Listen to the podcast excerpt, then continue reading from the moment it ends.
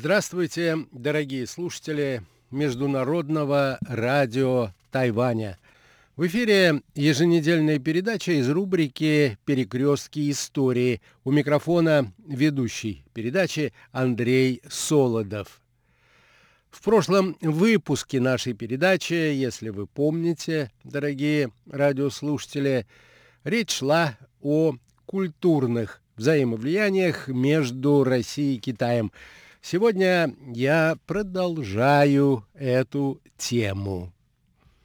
Во второй половине XVIII века в Россию из Европы пришла еще одна волна увлечения Китаем, связанная в первую очередь с влиянием французских просветителей. В некоторых западноевропейских кругах в XVIII веке утвердилось идеализированное представление о Китае, которое было принято обозначать термином «синомания». Так называли это явление некоторые европейские исследователи недавнего прошлого. Толчком появлению этого термина послужили сочинения европейских миссионеров и иезуитов. И иезуиты, многие из которых фактически выполняли обязанности чиновников при императорском дворе, в своих книгах, статьях и письмах, ставших для Европы того времени главным источником сведений о Китае, сознательно идеализировали жизнь и государственное устройство Цинской империи. В сочинениях миссионеров Китай выглядел страной мудрецов, где император был философом, а его министры – учеными, где основой для продвижения по службе служили исключительно способности и добродетели человека. Согласно утверждениям иезуитов, в Китае существовала идеально функционирующая система государственного управления, царило единомыслие правителя и народа. Впрочем, не всегда оценки и иезуитов были столь однозначными. Таким образом, европейцам открылось совершенно иное общество, якобы превосходившее Запад в социальном, политическом и нравственном отношениях. В то время мало кто задумывался о том, что это мог быть всего лишь миф. Естественно, что подобный образ с воодушевлением был воспринят французскими просветителями и взят ими на вооружение. Франция XVIII века стала своеобразным центром распространения синомании. В условиях, когда французский абсолютизм и произвол властей достигли своего апогея в этой стране, просветители всячески пропагандировали пример Китая, якобы представляющего собой царство разума, где правят просвещенные монархи, а подданные занимают место на иерархической лестнице в соответствии со своими достоинствами. Более того, они находили в учении Конфуция мысли, созвучные идеалам эпохи просвещения. Особенно большую роль в деле создания в среде просветителей идеального образа Китая сыграл Вольтер. Он утверждал, что в Китае существует деспотическая форма правления лишь по форме, а на самом деле это просвещенная монархия с императором, философом, на троне. Идеал, который был необходим Вольтеру в его идейной полемике с оппонентами, заслонил от него китайскую действительность, о которой справедливости ради следует сказать, в Европе знали еще очень мало. Вслед за Вольтером образ Китая использовали в своих трудах такие известнейшие философы Франции и Европы, как Руссо, Дидро, Гельвеций, Мабли и другие властители умов в Европе. При этом каждый из них давал свой собственный ответ на вопрос, что же представляет из себя китайская цивилизация в историческом, нравственном и политическом отношениях. Следует специально пояснить, почему подобный взгляд на Китай стал распространяться и в России. Начавшийся еще в Петровское время процесс вестернизации общественной жизни обусловил стремление определенной части российской интеллектуальной элиты к получению новых знаний исключительно из Западной Европы. Повсеместное увлечение французским языком в дворянской среде приводило к тому, что со второй половины XVIII века французская литература стала настольной не только в обеих российских столицах, но и в провинции. Таким образом, неудивительно, что рожденная французским просвещением синомания охватила и определенные круги в России. Невзирая на то, что к этому времени уже появились отечественные ученые, синологи и переводчики, публика читала в основном французские сочинения о Китае, либо их переводы.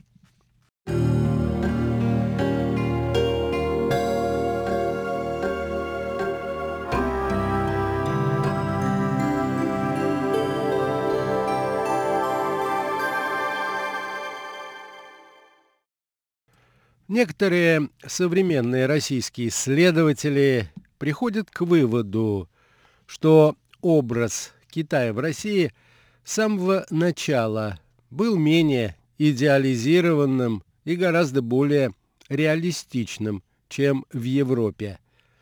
Данное обстоятельство они объясняют тем, что российскому правительству приходилось иметь дело не только с философией и религией Китая, но и с такими практическими материями, как торговые ограничения, пограничные конфликты и дипломатические переговоры.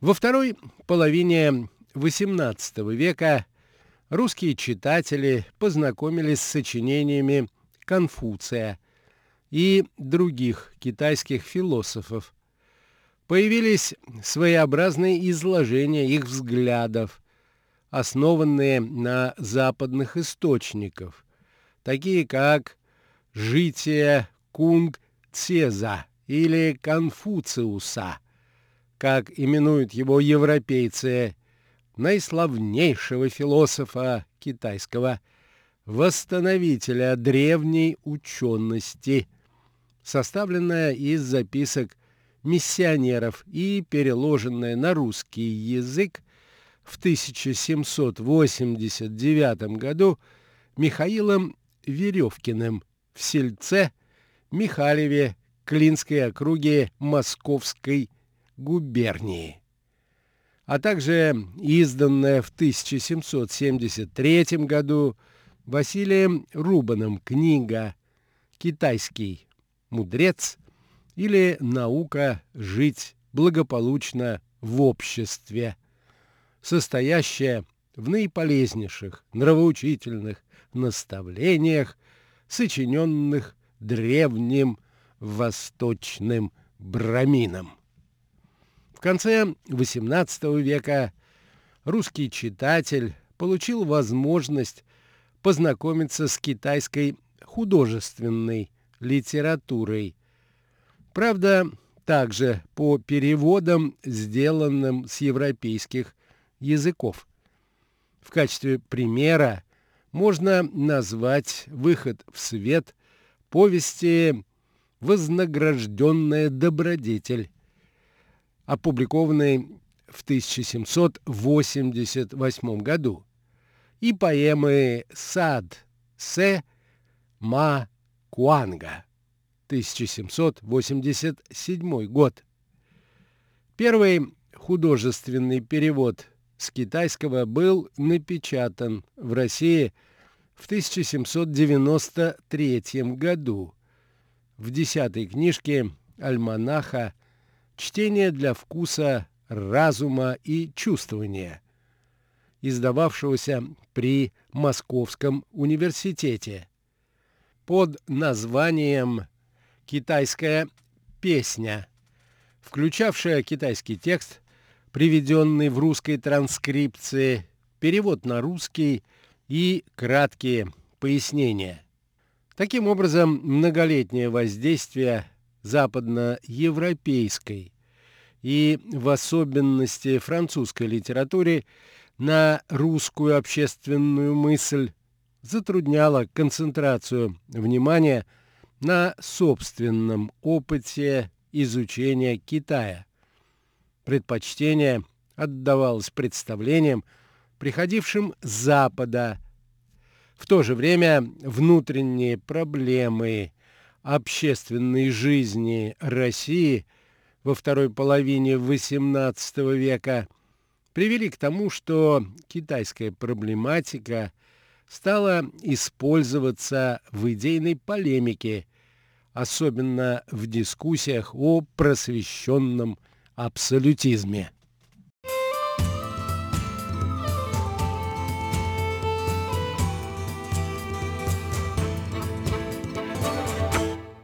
Екатерина II, явно недовольная распространением образа Китая, создававшегося французскими просветителями, располагая более достоверными сведениями об этой стране, чем Вольтер, полемизировала с великим французским философом. Императрица писала Вольтеру «Ах, вы столько прекрасных вещей!» наговорили про Китай, что я не осмеливаюсь оспаривать достоинство стихов его императора. Однако благодаря моим делам с этим правительством я могла бы сообщить сведения, которые уничтожили бы мнение, составившееся об их умении жить, и заставили бы их считать за невежественных олухов. Представители российского просвещения второй половины XVIII века, складывавшегося в значительной степени под влиянием просвещения западноевропейского, ратуя за ликвидацию крепостничества и абсолютизма, также использовали в своих целях образ Китая. Наиболее видный деятель русского просвещения Новиков, протестовавший против деспотических порядков, царивших в России, и выступавший против злоупотреблений чиновничества, взяточничества и консерватизма, в 1770 году опубликовал в издававшемся им журнале «Трутень» текст под названием «Чен Цзия, китайского философа совет, данный его государю» в переводе с китайского языка, сделанным Леонтьевым. Многие фразы из этого перевода звучали очень актуально для России – того времени. Например, такое суждение. Государи часто бывают легковерны и окружают себя льстецами.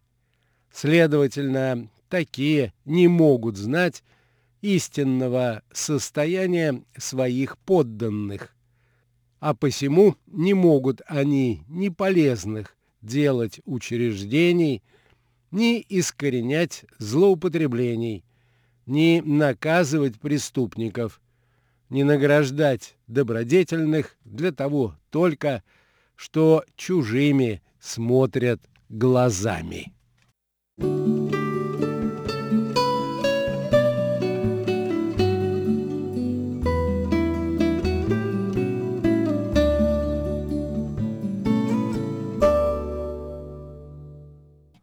Рисуя благодаря этому переводу идеальный образ просвещенного государя, Новиков завуалированно критиковал Екатерину II, которая представлялась ему деспотичной правительницей.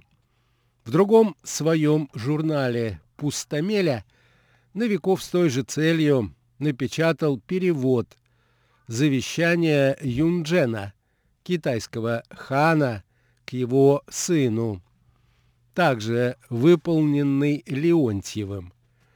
Любопытно, что в журнальной публикации были добавлены целые абзацы, имевшие политический подтекст. Таким образом, Новиков продолжил линию французских просветителей на использование идеализированного образа Китая в целях борьбы с абсолютизмом. Создатель знаменитого недоросля Фанвизин, также стоявший на позициях просвещения, в 1779 году опубликовал в журнале «Академические известия» свой собственный перевод классического китайского сочинения «Тасюэ». В переводе означает «великое учение», сделанный им с французского перевода Аббата Сибо и озаглавленный «Та Сюэ» или «Великая наука», заключающая в себе высокую китайскую философию.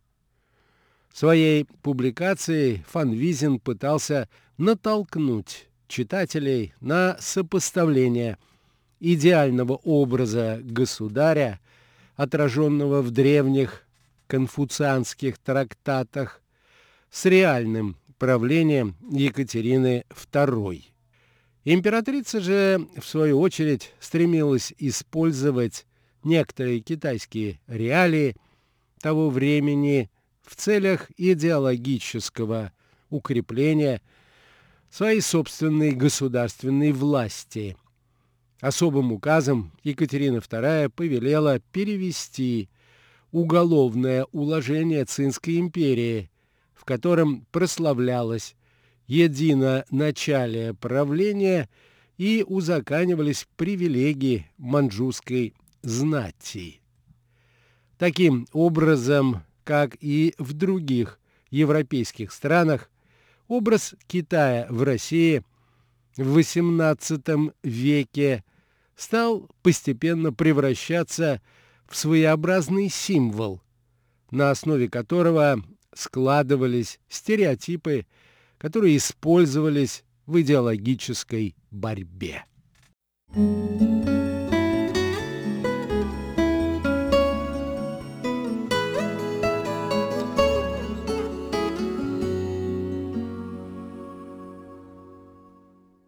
На этом, дорогие друзья, позвольте мне завершить нашу очередную передачу из рубрики «Перекрестки истории». Как обычно, ее подготовил и провел Андрей Солодов. Сегодня мы говорили о культурном влиянии Китая на Европу и через Европу на Россию. Всего вам доброго, дорогие друзья, будьте здоровы, берегите себя – и до новых встреч на волнах нашей радиостанции.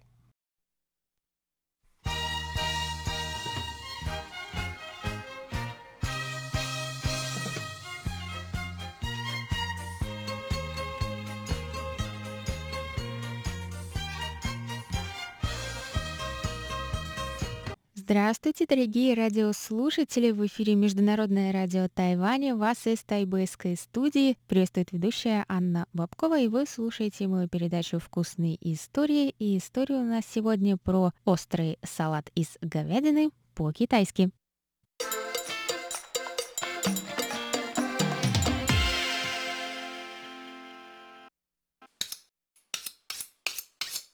Позапрошлой передаче мы с вами готовили холодный салат из грибов, и я как раз говорила о том, что у китайских салатов с нашим пониманием салатов единственное общее — это слово «салат».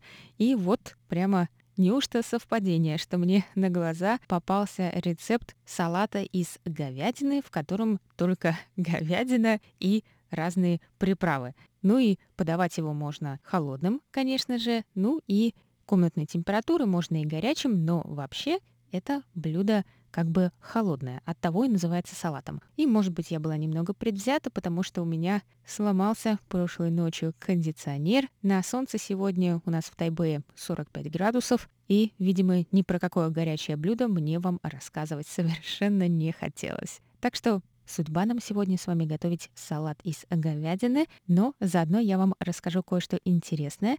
Это способ, эм, скажем, обработки, предварительной обработки мяса.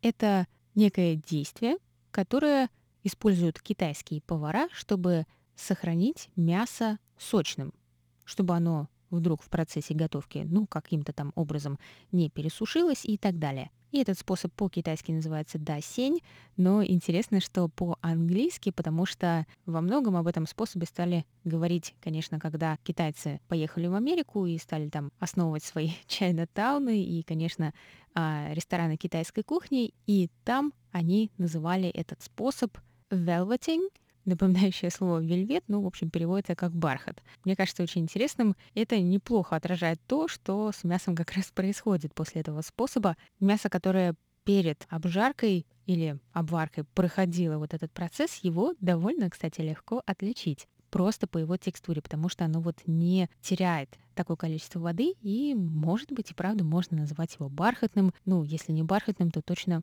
очень-очень нежным. И в этом, так сказать, предварительном э, маринаде используется пищевая сода и вода. И мне кажется, что-то во мне противится идее того, чтобы перед готовкой оставить говядину в воде. Кажется, говорили так не делать. Но, оказывается, китайские повара очень-очень давно используют этот способ, и, видимо, если добавить туда пищевую соду, то все становится совершенно иначе.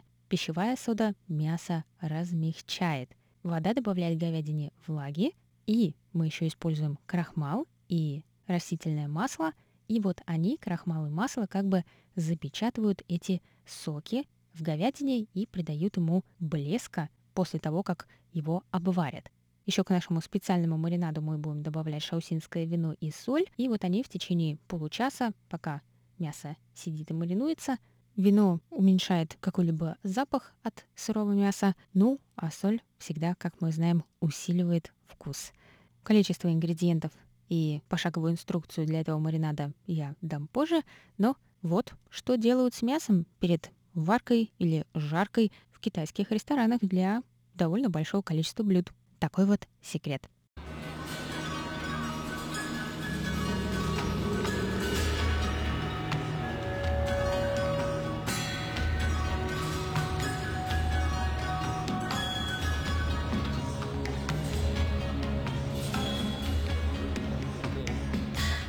Итак, нам понадобится 350 грамм фланг-стейка, немного еще замороженного, чтобы удобнее было потом нарезать, 2 столовые ложки воды, 2 чайные ложки кукурузного крахмала, 1 чайная ложка растительного масла, 1 чайная ложка шаусинского вина, четверть чайной ложки пищевой соды и пол чайной ложки соли.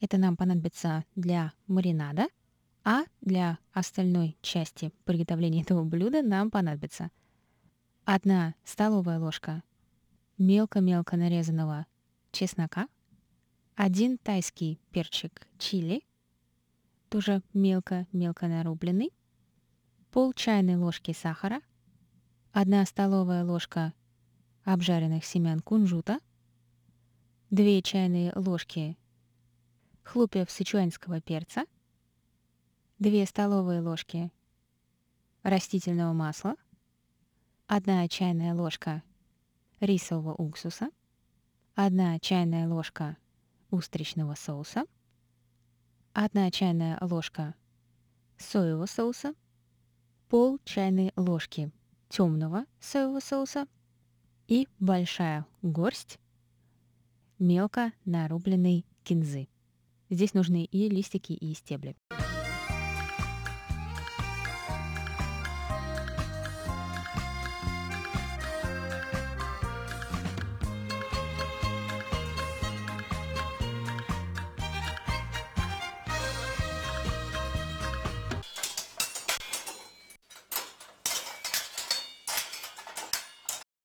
Итак, начинаем готовить. Очень тонко-тонко нарежьте фланг-стейк поперек волокон. То есть волокна мяса идут в одну сторону, и вы режете не вдоль них, а поперек. И чтобы это было легче, стейк должен быть еще чуть-чуть подморожен. И после этого выложите кусочки стейка в миску среднего размера. И туда добавьте воду, кукурузный крахмал, растительное масло, шаусинское вино, пищевую соду и соль.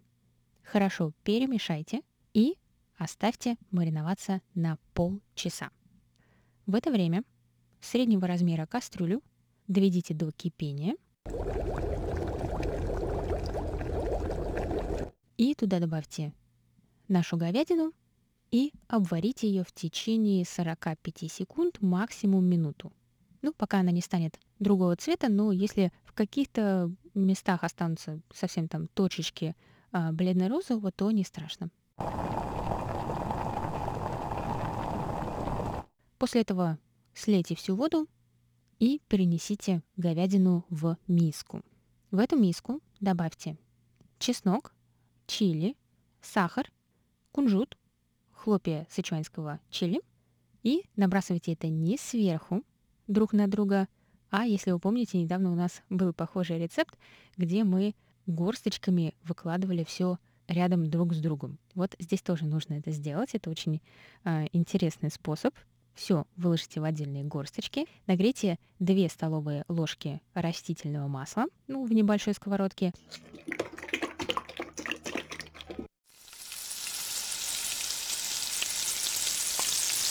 И вот это Потом нагретое масло вылейте сверху на чеснок, чили и кунжут. А после этого добавьте уксус, устричный соус, соевые соусы и кинзу. Теперь все хорошо перемешайте и можно подавать к столу.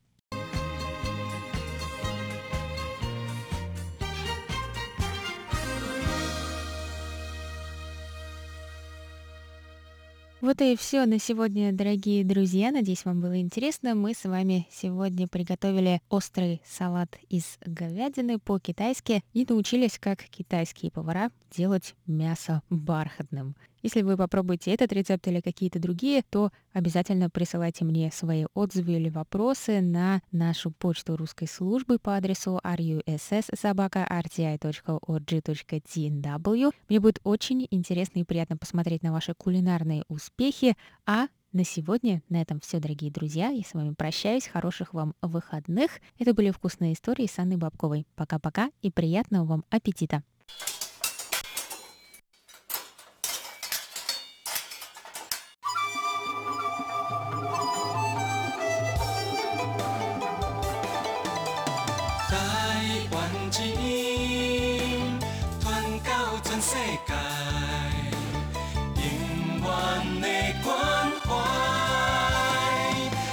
信赖的电台。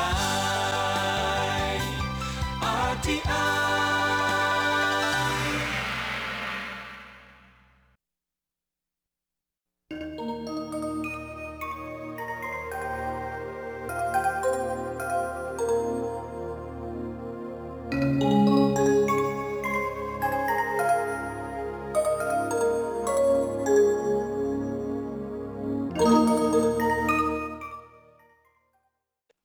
Говорит Международное радио Тайваня. Здравствуйте, дорогие радиослушатели. В эфире передача «Всемирный Чайнатаун».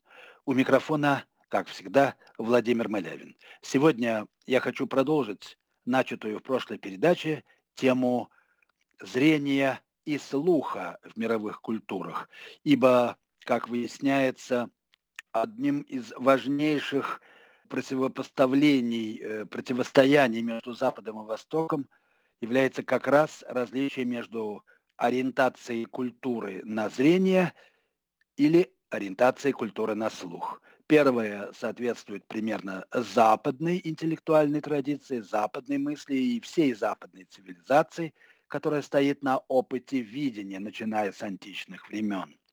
А второе было разработано, так сказать, и развито до очень больших высот как раз китайской традиции. Вот э, я хочу привести э, в своем роде классическое высказывание известного ученого-конфуцианца XI века Джан Цзая о природе чувствования мира, о характере восприятия мира человеком.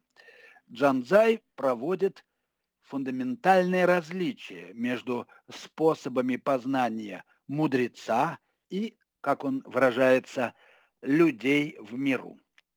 Обыкновенные люди, пишет Джанзай, ограничиваются тем, что им сообщает зрение и слух. Мудрый же досконально вникает в природу вещей, не отягощая свой ум, по-китайски буквально сердце, тем, что он видит и слышит. Он видит, что в мире нет ничего вне него. Знание мудрого сводит воедино внутреннее и внешнее за пределами видимого и слышимого. И это знание намного превосходит человеческое разумение.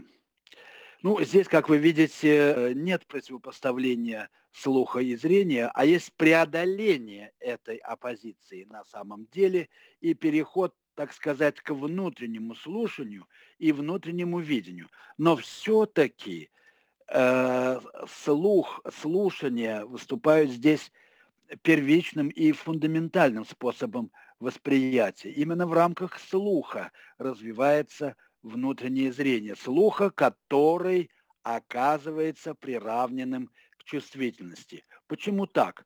Потому что слух всегда относится к некоему внутреннему пространству, пространству нашего тела.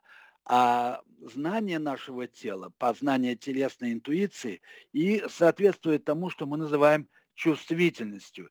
И хотя это условно внутреннее пространство, но на самом деле оно охватывает всех людей и весь мир, и даже более того. Вот почему слух дает, как открыли китайцы, конечно, больше возможностей для познания и для понимания природы мира, чем зрение, которое отрывает, выбрасывает нас из мира и заставляет нас относиться к миру как в неположенному предмету. Итак, китайский мудрец обращает свой взор вовнутрь. Он смотрит в корень существования, как говорили китайцы. Он ищет исток опыта, и поэтому на пути познания постоянно возвращается, он идет обратным ходом. Он оберегает исконную полноту и цельность жизни. Для внешнего наблюдателя он каждое мгновение исчезает из виду, рассеивается в потоке перемен, и мир для него такой же. Он тоже так же исчезает, и в мире все исчезает каждое мгновение – потому что в мире все находится в потоке перемен. Видеть его нельзя, этого мудреца. Ну и, как вы знаете, наверное, на китайского императора строго запрещалось смотреть. Но лишь для того, чтобы стать причастным единой нити мировых превращений, воплотить в себе вселенское и поэтому именно пустотное, потому что оно всевместительное тело пути. Итак, я продолжаю свой разговор о том, как китайцы познавали мир и что было там необычного, какие там были достоинства и преимущества, и чем этот способ отличался от того, к чему привыкли мы, Мы по привычке относим себя к Западу, но это так действительно, потому что языки и культура наши в своих поверхностных, так сказать, явлениях западная, хотя нутро э, русское, наверное, все же не совсем западное, а скорее азиатское. Мы тут евразийцы. Тело культуры русской скорее все-таки не европейское. Ну, как бы там ни было, косвенным, но убедительным свидетельством запрета на внешнее созерцание является пейзажная живопись Китая. На классических китайских пейзажах мир изображен из бесконечно удаленной точки, такой точки, откуда и мир-то видеть нельзя. Он уже должен пропадать вдали. Но каждая вещь представлена так, словно она увидена вблизи, в своем отдельном ракурсе. Два этих изобразительных модуса, строго говоря, несовместимы. То есть это означает, что на китайской картине представлен мир – недоступный видению, или, точнее, одновременно видимый и невидимый. В этом мире, говоря по-русски, всего есть видимо-невидимо. Или, другими словами, в его вездесущей осиянности все видно, но никто ничего не видит. Этот мир пребывает в собственной складке, что, согласно даосскому философу Джуанзе, является залогом истинного покоя души. Если вы помните это гениальное изречение Джонса, которое гласит «Спрячьте мир в мире, и тогда вам не о чем будет беспокоиться. У вас никто ничего не сможет украсть». А что такое мир, спрятанный в мире? Мы вообще когда-нибудь задумывались над этим?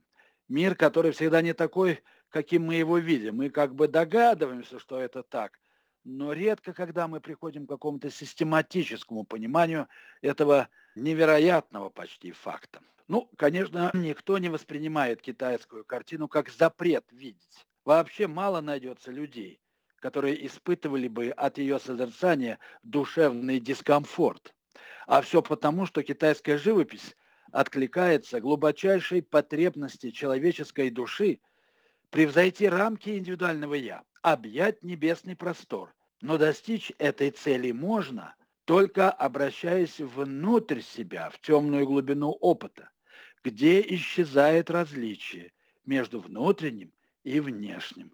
И все становится как бы в одной плоскости существующим, но одновременно непонятно, близко это или далеко.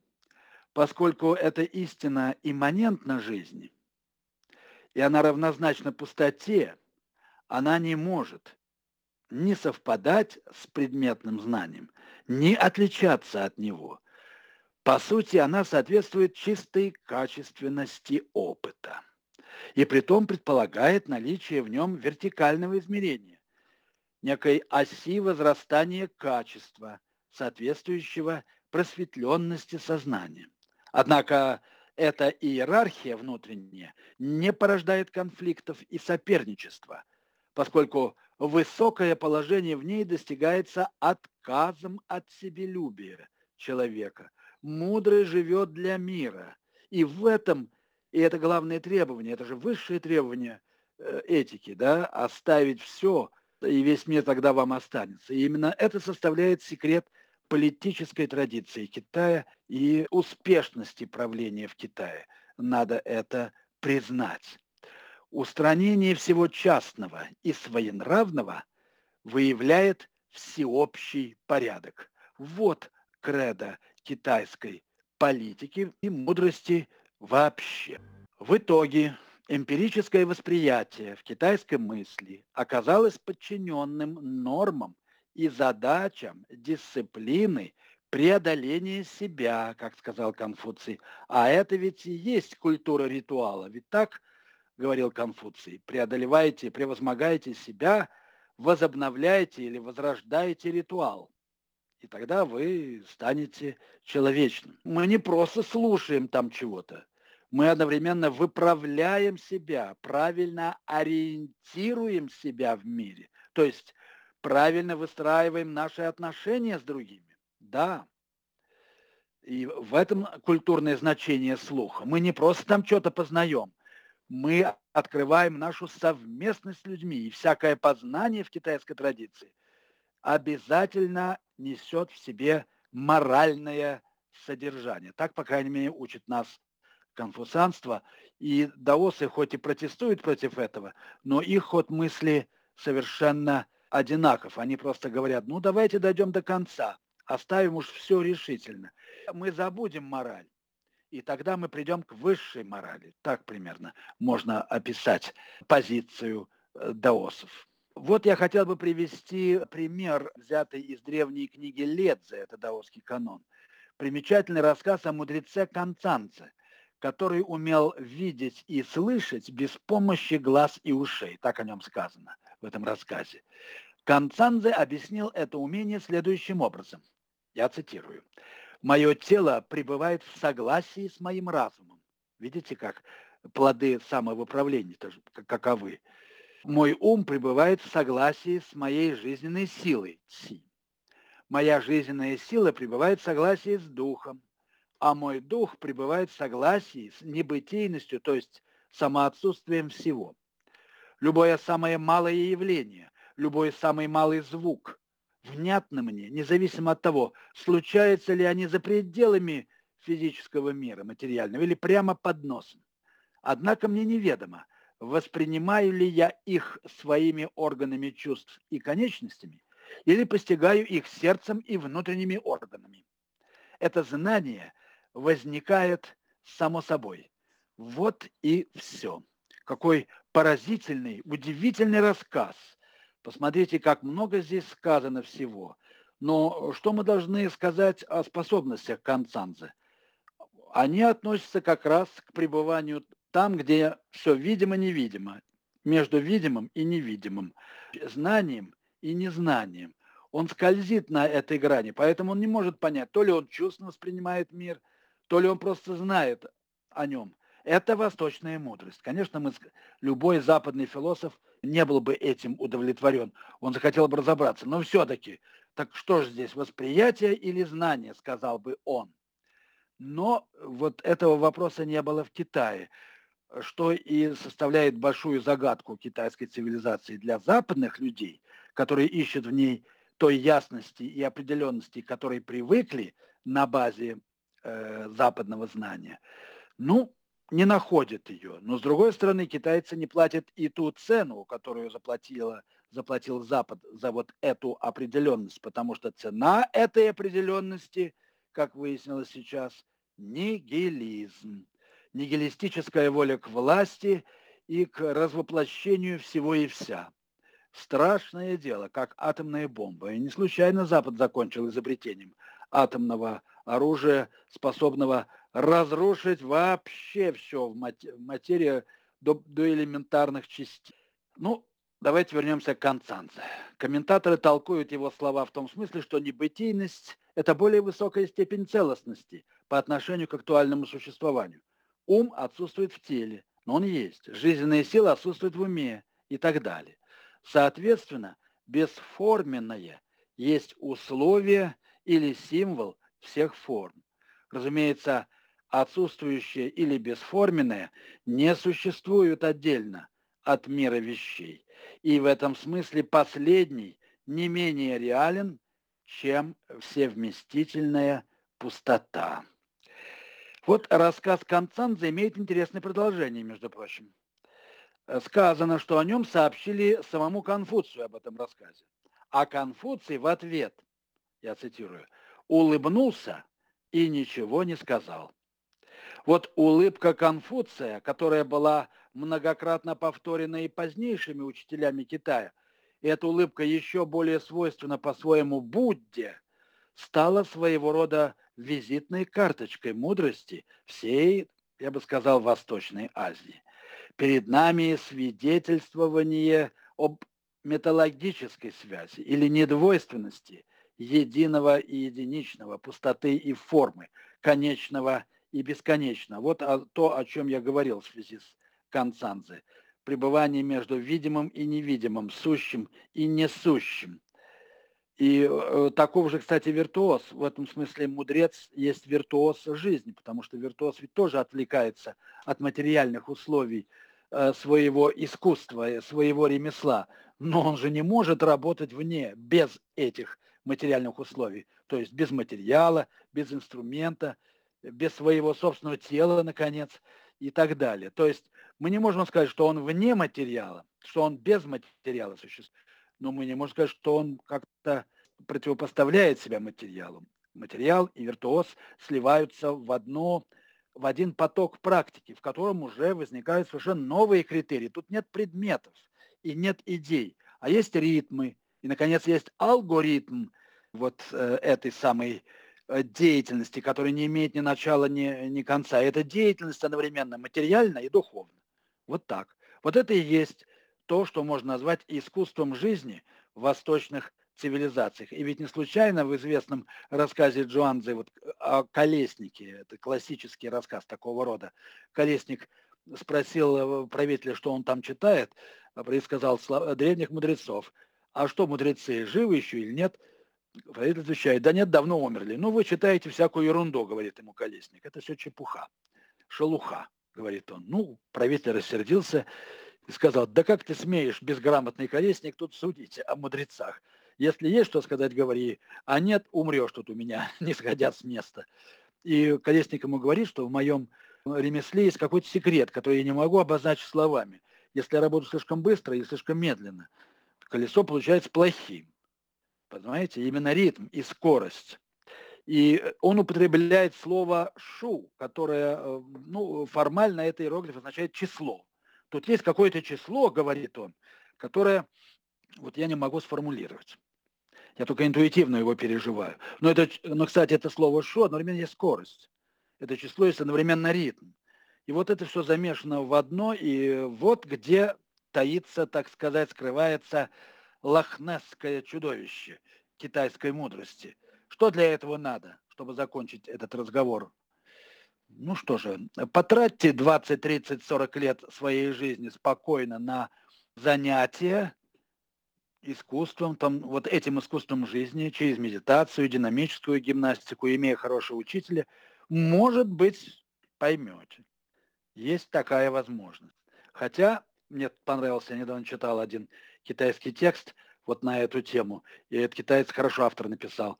«Ищущие дао многочисленные, как волоски на буйволе, а достигшие успеха редки, как рог единорога. Э, на этом стоит, на этой элитарности своеобразной, стоит китайская цивилизация. Да, она предполагает страшную иерархию, и мы все знаем, что это работает и в современном Китае в политике. Да, это так. Человек одновременно червяк и вселенский небесный всечеловек. Да, это так. Он одновременно и червяк, и небо, небесный человек. И это нормально. Если он принимает и то, и другое в себе, то значит, он настоящий азиат.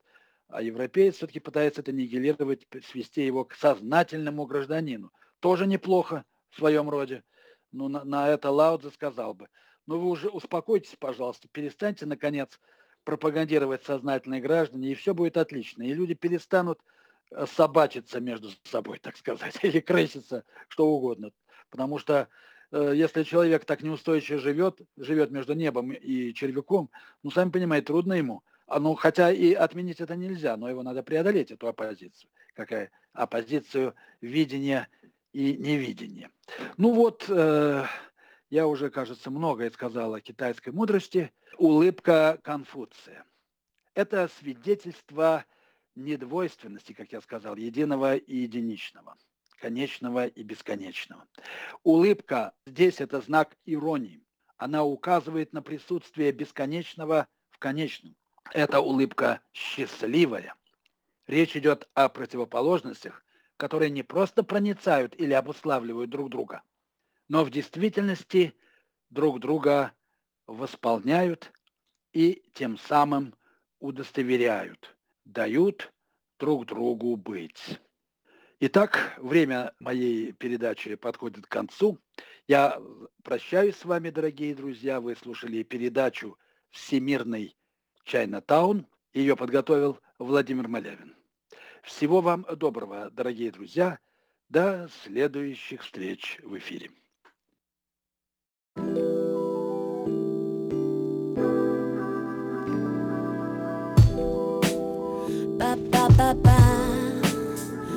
ask me, hey，你最近怎么样？要从哪里回答？生活的成想，说的都很好，有吗？我在逞强，难道要介绍我都正在当？Don't ask me，嘿，你最近怎么样？要从哪里回答？生活的真相，说的都很好，有吗？我在逞强，难道要介绍我都正在当？Don't ask me，嘿。Don't ask me. Don't ask me. 我把我的昨天借给你，自己去挖掘那些差异。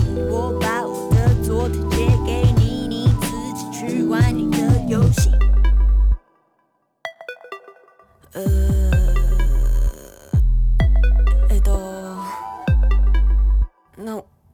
我现在是要说什么？不要不要问我，说了你也不信。胡乱胡乱蹭我，请你保持肃静，小心注意脸上细微的表情，沉默的眼神显得生人勿近。哎哎哎，把我翻出来，潮湿的回应，皱皱弹不开。我感到悲，不负责没 why。